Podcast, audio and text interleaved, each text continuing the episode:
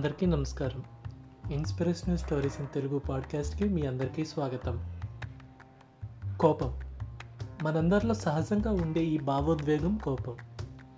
ప్రతి చిన్న విషయానికి కోప్పడడం మనందరిలో చాలా సహజంగా కనబడుతుంది. ఒకరు తిట్టారనో లేదంటే అవమానించారనో మనం కోప్పడుతూనే ఉంటాం. ఈ కోపం గురించి మీకు ఒక చిన్న కథ చెప్తాను వినండి. ఒక ఊర్లో ఒక యువకుడు ఉండేవాడు. ఆయనకి ప్రతి విషయానికి కోప్పడడం ఆయన ఏది దొరికితే అది విసిరేయడం వంటివి చేస్తూ ఉండేవాడు. ఇది గమనించిన వాళ్ళ నాన్న వీళ్ళు ఎలాగైనా మార్పు తీసుకురావాలని ఒక ఉద్దేశంతో ఒక అంగడికి వెళ్ళి గుప్పెడు నిండా మేకులు ఒక సుత్తి కొని తీసుకొచ్చి వాళ్ళ కొడుక్కి ఇస్తాడు. వాళ్ళ కొడుకు అప్పుడు ఇలా అంటాడు నాన్న మేకులు సుత్తి నాకెందుకు ఇచ్చావో? అని అడుగుతాడు. ఏం లేదు నాన్న నువ్వు కోప్పడినప్పుడల్లా ప్రతిసారి ఒక మేకుని ఆ గోడ చివర కొట్టు అని చెప్తాడు. అవునా నాన్న? సరే. ఈసారి నుంచి అలాగే చేస్తానని అని నిమిషం కూడా అవ్వకముందే మొదటిసారి కోప్పడతాడు. దీంతో ఆ గోడ చివరికి వెళ్ళి మొదటి మేకు కొట్టడం ప్రారంభిస్తాడు. అలా పదిహేను రోజులు గడుస్తాయి. ఆ పదిహేను రోజుల్లో ఆ గోడకి ముప్పై రెండు మేకులు కొడతాడు. అది గమనించిన నాన్న వీడికి ఇంకా కోపం తగ్గట్లేదు ఏంటబ్బా అని ఆలోచిస్తాడు. ఆ తర్వాత ఒకరోజు వాళ్ళ నాన్న ఏం గమనిస్తాడంటే ఆ రోజు వాళ్ళ కొడుకు ఒక్క మేకు కూడా కొట్టకుండా ఉంటాడు. అది చూసి చాలా సంతోషించి వాళ్ళ కొడుకును పిలుస్తాడు.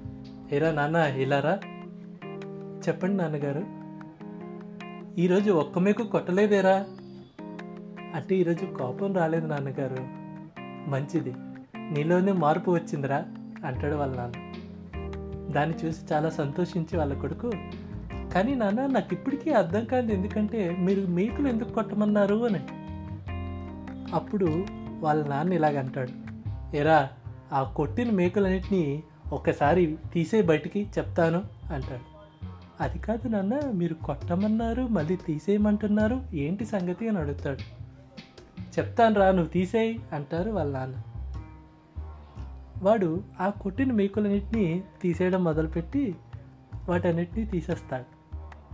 ఆ తర్వాత వాళ్ళ నాన్న ఇలాగంటాడు చూసావారా? నువ్వు గోడ కొట్టిన మేకులే ఆ గోడని ఎంత అందవికారంగా విహీనంగా చేశాయో అలాగే నువ్వు కోప్పడినప్పుడల్లా ప్రతి ఒక్కరికి నువ్వు మాట్లాడే మాటలు చాలా బాధను కలిగిస్తాయి. దీన్ని నువ్వు అర్థం చేసుకోవాలనే నీకు ఈ ఉదాహరణ చూపించాలనే చెప్పి నీకు ఈ మేకులు సుత్తి ఇచ్చానురా అని వాళ్ళ నాన్న చెప్తాడు.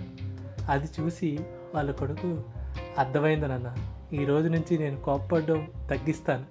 నాకు సాధ్యమైనంత వరకు కోప్పడకుండా ఉంటాను అని చెప్పి వాళ్ళ నాన్నకు చెప్తాడు. దీన్ని బట్టి ఏమర్థమైంది స్నేహితులారా?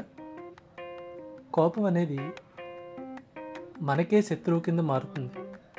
పెద్దలు అందుకే అన్నారు తన కోపమే తన శత్రువు అని.